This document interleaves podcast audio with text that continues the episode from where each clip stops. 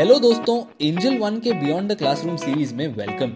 यहाँ आप stock market और पर्सनल फाइनेंस के अराउंड हर वो बेसिक से बेसिक चीज सीखोगे जो आपने स्कूल में नहीं सीखी। मैं आदित्य अयंगार, आपका होस्ट और इस क्लास का टीचर, आपका स्वागत करता हूँ।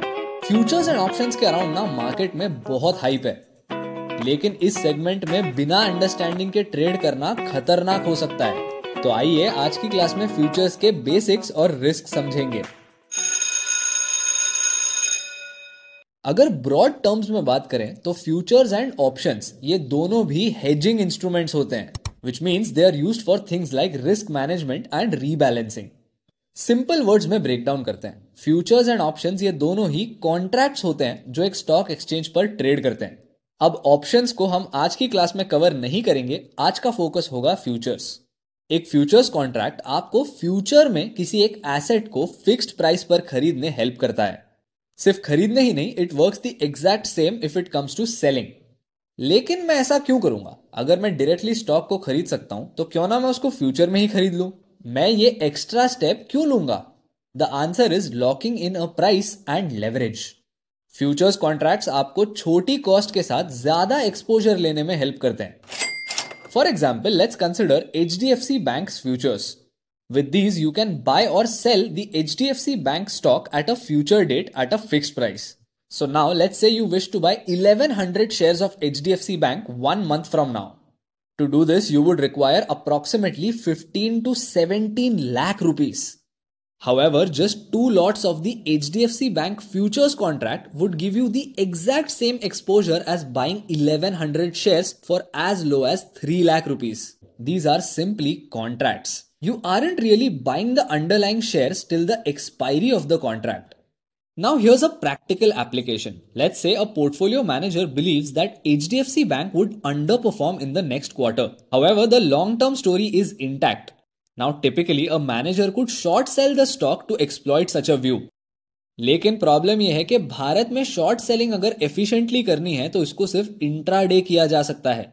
अगर आप ओवरनाइट महीनों के लिए एक स्टॉक को शॉर्ट सेल करना चाहते हैं तो ये काफी एक्सपेंसिव और कॉम्प्लिकेटेड होता है, क्योंकि यहाँ पे रेगुलेटरी रिक्वायरमेंट्स भी बहुत होती है। लेकिन फ्यूचर्स के केस में आप ये एक लोअर कॉस्ट के साथ कर सकते हो विद मच लोअर कैपिटल। मान लो ये पोर्टफोलियो मैनेजर HDFC बैंक के फ्यूचर्स को शॉर्ट सेल करता है for 3 months while holding the stock in his portfolio. Now if the price goes down in the next 3 months, the fund manager would profit. Because short selling futures is just like short selling the stock intraday, but you get to hold this overnight for weeks. This happens because short selling futures is just like short selling shares intraday. But in this case, you don't have to close your positions at 3 pm. You can hold them overnight for weeks at a stretch. बोलने का ये मतलब है कि futures के साथ fund managers अपने short term views को एक्सप्लॉइट कर सकते हैं। उतना ही नहीं, उससे वो रिस्क मैनेजमेंट भी कर सकते हैं। जैसे ये एग्जाम्पल कंसिडर कीजिए, मान लो एक फंड मैनेजर के पास एक बहुत बड़ी पोजीशन है एक स्टॉक में। अब ये पोजीशन इतनी बड़ी है कि इसको एक साथ बेचा नहीं जा सकता। कई बार क्या होता है, जब बड़ी पोजीशंस को बड़ी फंड्स बेचने की कोशिश करती हैं तो स्टॉक की प्राइस तुरंत नीचे आती है, क्योंकि क्वांटिटी इतनी बड़ी होती है कि बेचते समय जो एक्स्ट्रा सप्लाई क्रिएट होती है मार्केट में, उससे प्राइस पर प्रेशर आता है। इस टाइम पर मैनेजर्स क्या करते हैं, उस कंपनी के शेयर्स को फ्यूचर्स मार्केट में शॉर्ट सेल करते हैं। उसके बाद धीरे धीरे आने वाले कुछ दिनों में या फिर हफ्तों में उस स्टॉक को बेचते हैं।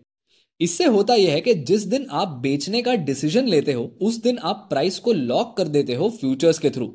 अब आने वाले कुछ हफ्तों में बेचते समय जब प्राइस ऊपर या नीचे जाती है तो भी फ्यूचर्स पोजीशन उस रिस्क को एलिमिनेट कर देती है।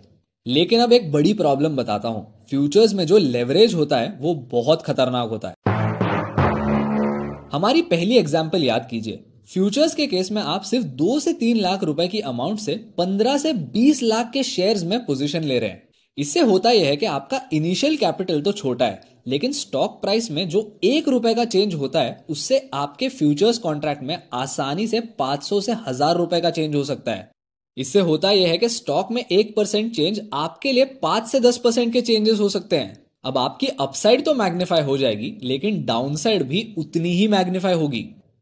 यानी प्रॉफिट के समय आप बहुत प्रॉफिट कमाएंगे, लेकिन लॉसेस के समय आप उतने ही ज्यादा लॉसेस भी कमाएंगे। और सबसे बड़ी प्रॉब्लम तब होती है जब फाइनेंशियल डिस्ट्रेस आता है। इस समय फ्यूचर्स पोजीशंस बहुत हेवी लॉसेस प्रोड्यूस कर सकते हैं। नाउ आई नो ये सुनने में थोड़ा हेवी लगता है, लेकिन आप बिल्कुल चिंता मत कीजिए, क्योंकि आने वाली क्लासेस में हम फ्यूचर्स एंड ऑप्शंस को और भी ज्यादा इन डेप्थ समझेंगे। और ये देखो दोस्तों, बेल बज गई, तो अभी के लिए क्लास डिसमिस करते हैं। मैं आपको मिलूंगा नेक्स्ट पीरियड में, तो अपने फेवरेट पॉडकास्ट स्ट्रीमिंग प्लेटफॉर्म पर बिना भूले सब्सक्राइब करना, क्योंकि अगली क्लास में अटेंडेंस कंपलसरी है। See you next time.